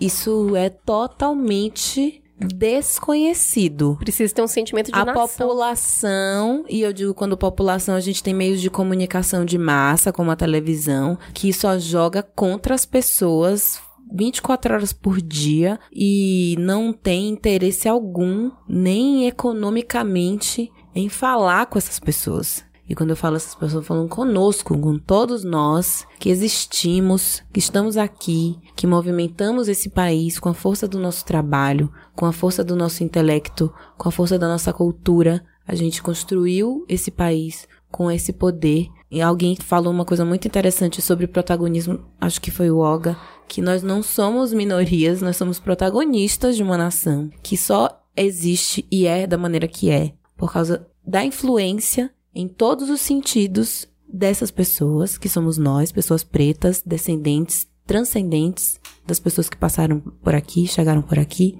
Essa coisa da lei 10.639, eu vou voltar nela porque é muito importante, porque além de ser uma coisa obrigatória e muitas instituições de ensino não terem como colocarem em prática, e quando essas instituições falam que por não ter capacidade ou não ter profissionais qualificados para falar do assunto, eu achei muito engraçadinho. Outro dia eu cheguei na casa da minha sogra e a, a neta dela, a minha, a minha sobrinha postiça, que é branca, disse: Titio, eu quero ouvir Miriam Makeba. Eu vim saber quem era Miriam Makeba faz mais ou menos cinco anos, que é o período que eu tenho, né, de, de carreira de trabalho. Que nas minhas pesquisas musicais eu descobri a Miriam Makeba. Uma criança de dois anos já sabe quem é a Miriam Makeba e já gosta de ouvir Miriam, Miriam Makeba, porque na escolinha dela a política foi implementada, mas mesmo a professora tem as suas limitações para falar do assunto. Sabe por quê? Porque existe um protagonismo. Eu gostaria como nós estamos aqui, eu e Olga estamos aqui, fomos convidados a participar desse programa e falarmos o que, que a gente pensa. Eu não tenho,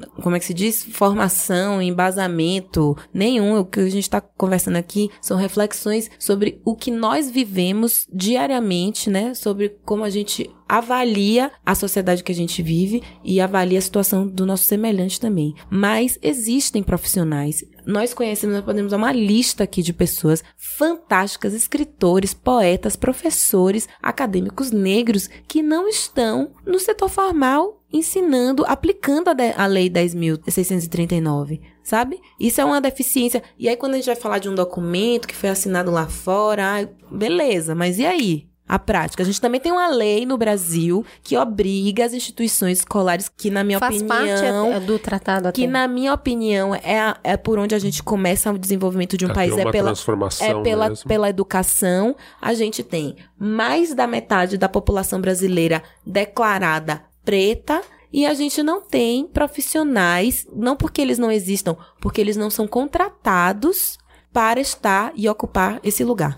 Então, esse é um problema. Existe um. Não sei se é um problema de comunicação, não sei se é falta de interesse, eu não sei se é má fé, mas há muitos desequilíbrios na sociedade brasileira para a gente conseguir não só vencer essa chaga que é a escravidão na prática mesmo, fazer com que essa equidade social exista, mas também a falta de que isso exista de fato, entende? Tipo, as, as pessoas colocam as, as leis para funcionar e elas não são respeitadas. Outro dia eu ouvi de uma pessoa estrangeira que o Brasil é um dos países que mais desrespeita leis no mundo. É o país da zoeira. né? Entende? Que mais Que desrespeita tem pe- lei que pega e não pega. pega. né? Tipo, como assim a lei pega? A lei tem que ser A lei é lei. né? ela tem que ser cumprida. A lei é lei, lei.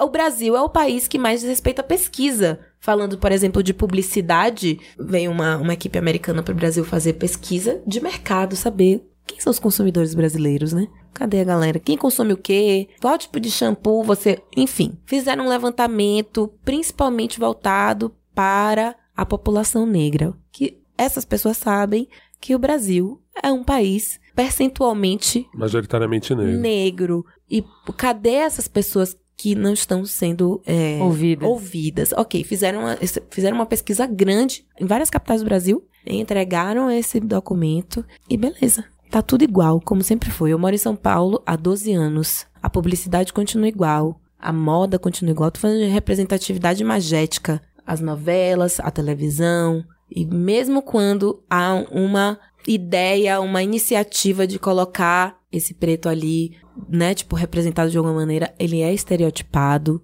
ele continua com os mesmos signos. Ele é cafona, ele é mal educado, ele não tem educação, ele não tem família. Ele pode não ser bandido, mas alguém na família dele. Se ele tiver um, um parente, esse parente é bandido. A mulher, principalmente a mulher, é uma coisa muito curiosa, porque toda mulher na dramaturgia, a maioria das mulheres representadas na ma- dramaturgia que são negras, elas foram estupradas. Ou elas foram estupradas ou elas são filhas do estupro. Isso é muito engraçado. Então, não adianta a gente ficar soltando leis ou fazendo acordos por aí afora, as nossas politicagens, porque pra mim isso é politicagem, pra ficar bem na foto fora do Brasil, e aqui a gente não ter essas leis realmente respeitadas e elas eu- terem Eu acho muito estarem na isso, pra- né? A- a, gente, quando a gente começa a pensar em lei, elas só pegam quando elas têm algum interesse econômico. Econômico. E aí é muito louco, porque que eu acho que volta um pouco ao que a gente falou no começo, né? Independente se a pessoa tem uma orientação liberal ou mais de esquerda, enfim. Cara, por números, pensando no sistema capitalismo, você é dica capitalista, você não tá vendendo pra met- mais da metade da população. Você botar essas pessoas no jogo capitalista, dar poder pra elas, você vai melhorar. Se você tem, trabalha com criatividade, você tendo essa diversidade, você vai conseguir realmente trazer mais criatividade, mais experiência pro seu negócio. Então, realmente é muito difícil entender por que que a gente não questiona o racismo. E eu acho que, de- pelo menos me parece muito, existe uma parte de má fé, mas existe uma parte de ignorância no sentido de, tipo, eu nunca enxerguei mesmo isso estruturalmente falando. Eu acho que essa questão da lei pegar, eu acho que ela depende muito das pessoas entenderem esse problema e realmente verem. É absurdo pensar assim, né? Mas as pessoas têm que verem uma vantagem pra essa lei pegar. E eu acho que, de certa forma, eu, talvez eu seja um pouco mais esperançoso que a Xênia. Eu acho que de um tempo Eu pra cá, eu, eu comecei. né, eu, digo sou assim, muito, eu sou uma pessoa muito esperançosa. eu é vejo que a que minha de um maneira. tempo pra cá parece É. que a gente já começa a entender que, assim, mesmo na moda, Sim. eu tô, tô adiantando, vai ser a parte 2 desse programa. Mas assim, eu já começo a entender que em alguns lugares a gente já conseguiu mostrar, mas a gente só conseguiu ser enxergado Sim. porque a gente foi enxergado primeiro como consumidor. Sim. Que é escroto Sim. quando você pensa assim, não foi enxergado como ser humano. Eu sou uma pessoa muito otimista, que eu tô querendo deixar o meu otimismo ficar mais evidente na próxima, no próximo bloco. É que a gente tá um pouco sério aqui, falando essas coisas, números, dados, história, e que de fato, quando eu É, botar a- o dedo na ferida, E quando né? a A gente começa mostrando o problema depois a gente vai pra solução. E eu acho que quem tem o mínimo de sensibilidade, principalmente as pessoas negras, quando tocam nesse assunto, quando a gente vai a fundo, quando a gente toca na nossa própria ferida, é impossível a gente não ficar revoltado, entende? É, tipo, a revolta Total. é uma É coisa. porque a é gente natural, a fica. gente já começa Então, a ficar mais sisudo, a gente fica endurecido, porque realmente não há, mesmo com otimismo, mesmo sabendo, ah, aumentou 8%, mas pensa, nós Uhum. é somos muito 50%. pouco, né? É, é, É pouco, é pouco em todos os cenários. Diante de tanta dor, qualquer número é pouco. Bom, a gente termina então essa primeira parte falando um pouco sobre o mito da democracia racial. Diante de todos esses números que a gente viu, de toda essa história que a gente tem, diante da necessidade de conversar mais sobre o assunto, de políticas não só afirmativas, como debates para alteração da cultura, né, da cesta. A gente não tá falando só de maçã, falando da cesta. E entender que o Dia da Consciência Negra não é um dia sobre negros. É um dia sobre a sociedade brasileira. Por isso que cai aí o mito de, ah, mas o Dia da Consciência Negra não segrega. É o dia não, da porque ele consciência não é humana, para negros. Ele não é para negros. É um dia para a nação parar e refletir sobre como é ser negro no Brasil, o que, que é ser negro no Brasil, E Como o nosso como esse passado negro é ainda é tratado, presente. como o nosso passado pesa no nosso presente, qual futuro que a gente quer construir.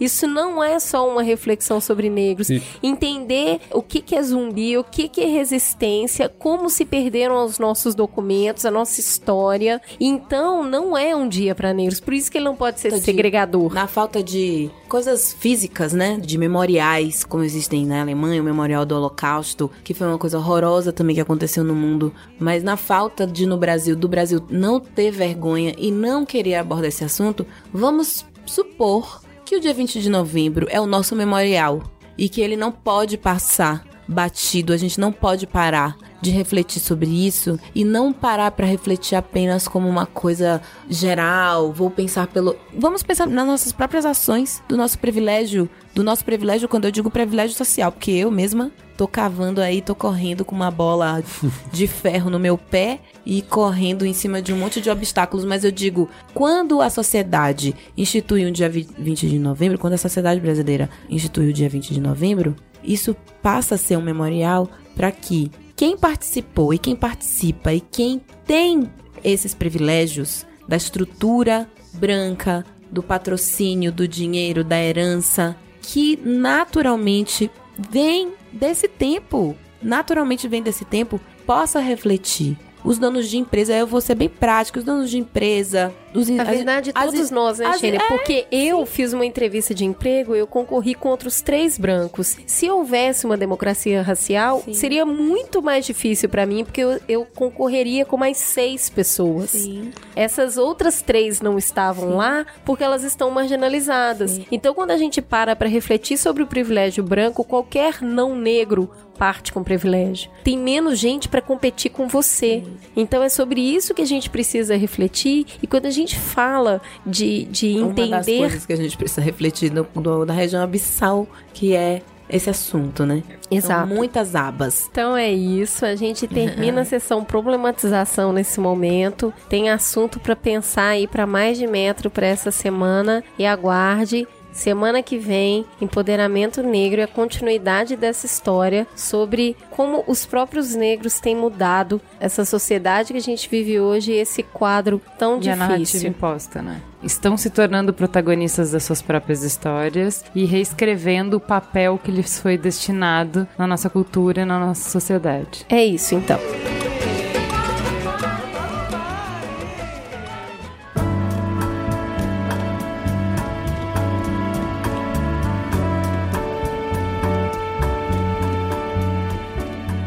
Vamos então para o farol aceso. Ju, o que, que você tem para indicar? Muita gente veio falar comigo sobre a dica daquele filme coreano que eu falei, gente, The Handmaiden, vão assistir sem saber nada, que esse é o jeito de assistir esse filme. E as pessoas vieram me agradecer muito, falaram, nossa, foi incrível e realmente eu não podia ter lido nada e tal. Então eu vou fazer outra é, indicação que é sobre como ver um filme.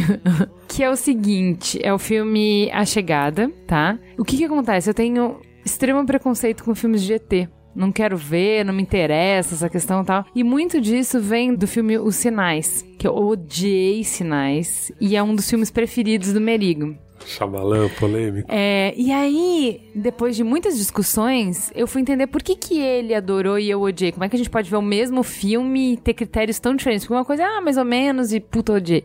Ele viu outro filme. Eu fui pelos teasers que diziam que você ia agora entender a história dos ETs, então que é verdade ET. Então eu fui pra lá pra ver um filme que ia me provar que ET existia e ia me explicar por quê. Eu fui assim seca na- numa questão que era ET, o filme era de ET. E não era sobre isso. O filme é sobre fé. ET é um recurso de narrativa que ele usa pra discutir a questão de fé. E aí eu super não gostei do filme, o Merigo super gostou. Eu não tenho como voltar a ver e ter outra ideia, porque é aquela coisa, né, já, já foi. Agora, um filme que eu assisti com outra perspectiva foi Distrito 9, que é um filme que eu adoro, e que é um filme que, de novo, não é sobre ET. Ele usa ET como um recurso de narrativa. Então eu peço que você não seja ignorante como eu, que fui ver esse filme A Chegada e tava vendo um filme de ET. De novo, caí no mesmo erro. Não é um filme de ET.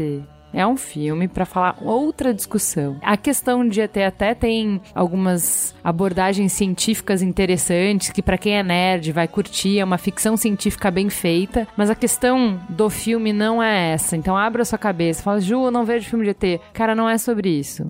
É sobre humanidade, sobre as escolhas que a gente faz, sobre o que, que vale a pena na vida, sobre mil outras coisas que não ET. Então entenda que ET é um recurso narrativo de e se? Como e zumbi se é usado em todos os filmes. e se uma coisa que de escala global e completamente inusitada, que foge do nosso controle, acontecesse, e daí o que acontece?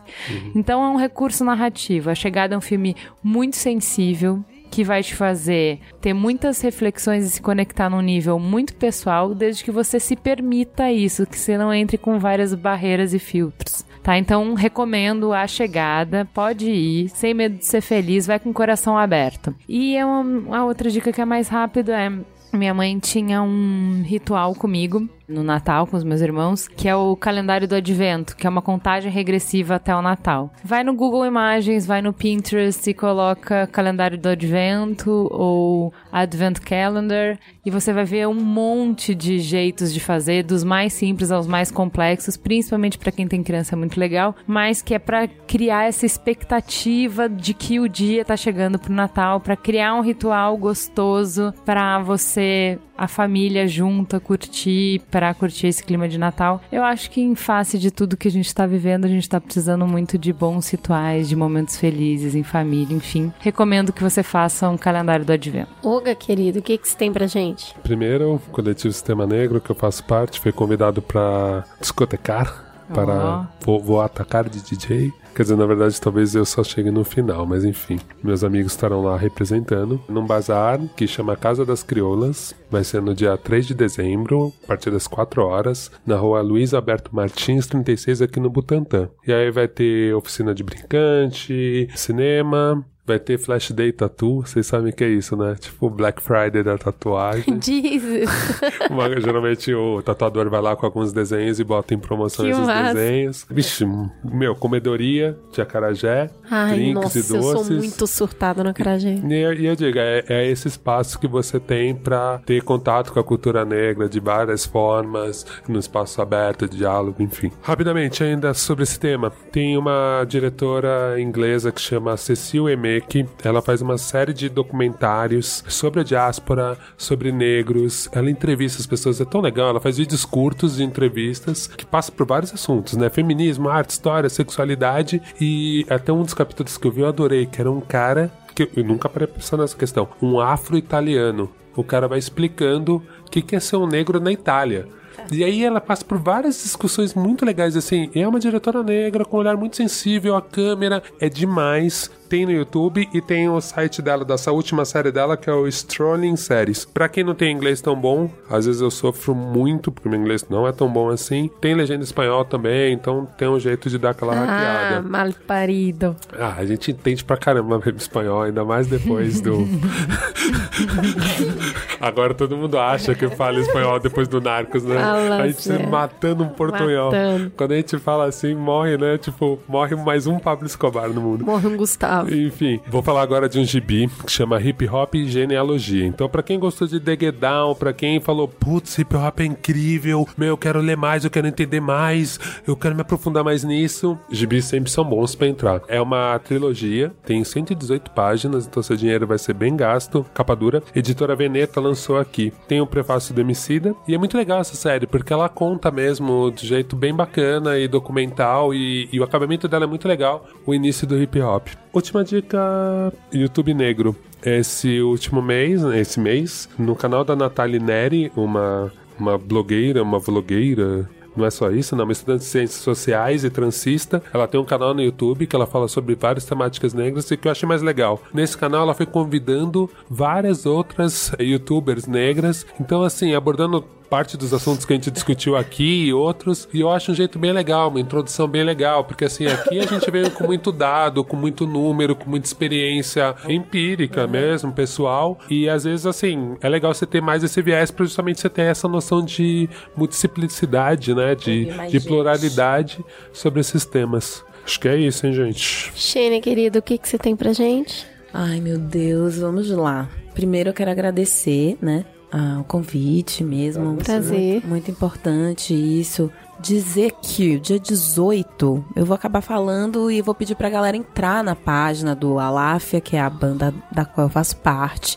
O Aláfia está indo para o terceiro disco, chamado SP Não É Sopa. Um disco dedicado à cidade de São Paulo. A gente falou tanto de São Paulo aqui hoje, né? É uma, uma- um disco dedicado à cidade de São Paulo com várias participações de diferentes regiões, que o disco foi, foi dividido em, em quatro partes, né? E aí pegaram personagens de, de Zona Leste, Zona Norte e tal. E aí incríveis, eu não vou dar spoiler.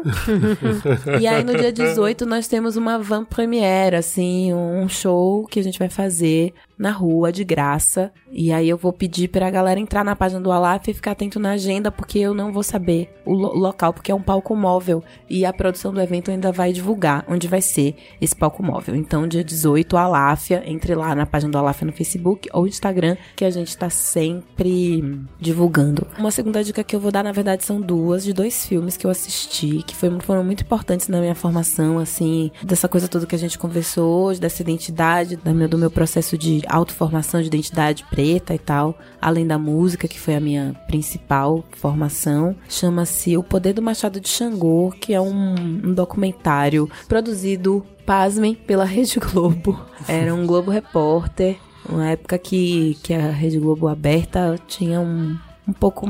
Não, e era Eduardo Coutinho, né, que eu acho. Esse é o Cid Moreira. Ah, era do Cid? Olha que incrível, porque o Coutinho tinha uns bons, É. né? E aí conta a história de Balbino, que é um personagem dos livros de Jorge Amado. Balbino, um lutador de boxe, um- uma figura que existiu, um, um personagem real, que tem a brilhante ideia de voltar para a África. Ele quer fazer a viagem de volta. E ele é só um uma pessoa preta na cidade e tal. E aí ele consegue fazer essa viagem e é super emocionante porque aí conta não só a experiência desse homem na cidade de Salvador, a relação com candomblé e tudo mais, o encontro dele com que ele é filho de Xangô, o encontro dele com Xangô na Nigéria é, é uma coisa assim, eu chorei copiosamente. E o outro é um, um outro documentário que chama Candomblé, a cidade das mulheres, que faz uma explanação fantástica sobre a figura do matriarcado no candomblé, porque no ocidente a gente tem exemplos mais do que taxativos do poder do homem nacional. Tem o Papa, tem os presidentes, então essa figura masculina do poder. Então, especialmente na Bahia, que é o estado por onde o Brasil começa, né? Como essas mulheres, como a cidade de Salvador e, consequentemente, o estado da Bahia foi se configurando com essa figura hum, feminina que é a que senta na cadeira principal, que tem relações políticas com diversas personalidades é, masculinas, né? Dentro e fora do terreiro de candomblé. E principalmente como essas mulheres conseguiram criar verdadeiras dinastias mesmo, sustentar suas famílias com a comida de santo. Então, explica assim bem lindamente, assim tem falas lindas de mãe Estela do Oxóssi, do terreiro do Gantuá, fala das mulheres de Partido Alto, que eram coletivos de mulheres negras que já conseguiam ter um pouquinho de dinheiro e elas gastavam com roupas, com joias, fala da venda da, da comida de santo nas ruas. É um documentário belíssimo, Candomblé, a cidade das mulheres, que vale muito a pena conhecer para se aprofundar cada vez mais no nosso universo afro-brasileiro. Que bom, você E complementou. você, Cris? Eu tava guardando essa dica pra falar neste programa. Eu li esse ano e fiquei muito envolvida com o Americaná da Chimamanda Adichie, que é uma escritora que eu já venho lendo e acompanhando há algum tempo, mas o Americaná realmente é o livro que eu guardei para falar hoje sobre ele. É a história de uma estudante, ela deixa a Nigéria, Lagos, a cidade onde ela mora, e se muda para os Estados Unidos para estudar. E a partir daí, ela deixa a vida e um grande amor para trás e o livro mistura romance com militância de uma maneira poética, como só ela é capaz de escrever. E a construção do personagem, ela enquanto negra americana, é extremamente enriquecedora. E essa personagem cria um blog em um determinado momento do livro, onde ela começa a colocar as impressões que ela tinha sobre os negros americanos, sobre o racismo americano e a- o paralelo que ela tem como uma africana morando ali naquele país. E é interessante porque o tempo todo que ela, o livro se chama Americaná, porque é uma expressão usada na Nigéria para pessoas nigerianas que vão para os Estados Unidos e perdem um pouco, né, da ascendência deles ali, um pouco dessa ancestralidade, porque ficou americanizado. Então ela já não é mais totalmente nigeriana, mas ela também não é totalmente americana. E a discussão que ela propõe é riquíssima. O livro vai até quando o Barack Obama é eleito.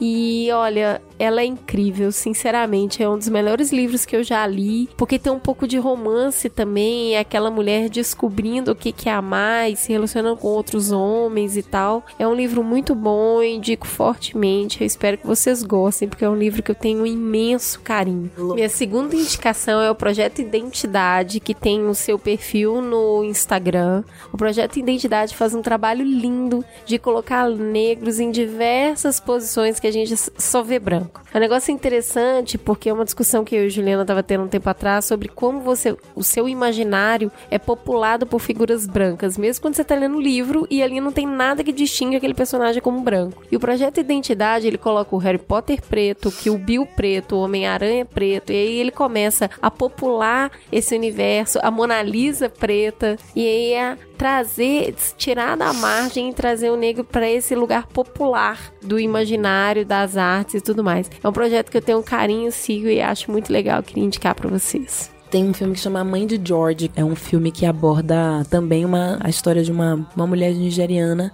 que sofre com essa pressão da cultura nigeriana, né? que é o casamento. Ter e, ela, filho. e ela ser uma pessoa, né, ter o filho e tal. E aí mostra esse drama. Eu não vou contar muita coisa porque é um Qualquer coisa é spoiler. Qualquer coisa é spoiler. Mas também é um filme que tem uma fotografia belíssima, atuação fantástica, uma sensibilidade incrível pra essa questão e chega fortemente nessa coisa do, do- da detenção, né? Do seu próprio corpo, da, da mulher negra ser dona do seu próprio corpo, mandar na sua própria história, decidir com quem ela vai casar, se ela quer ou não ter filho. E aí, baseado nessa estrutura social que é tão distante da gente, mas que também não é tão distante, a gente vive isso também em alguns paralelos no Brasil, então é legal ver esse filme. O tema em, em inglês, que eu vi em inglês, era Mother's George, algo assim. Mas a mãe de George acho que a galera vai, vai achar. Vai lá conhecer a sogra. É. É isso, então. Temos Tem- um programa, Juliana? Não, temos dois. Opa! Mas é muito louco, né? Fica a gostosa sensação de ter feito mais uma super produção Mamilos. Obrigada, gente. Valeu. Beijo. Tchau.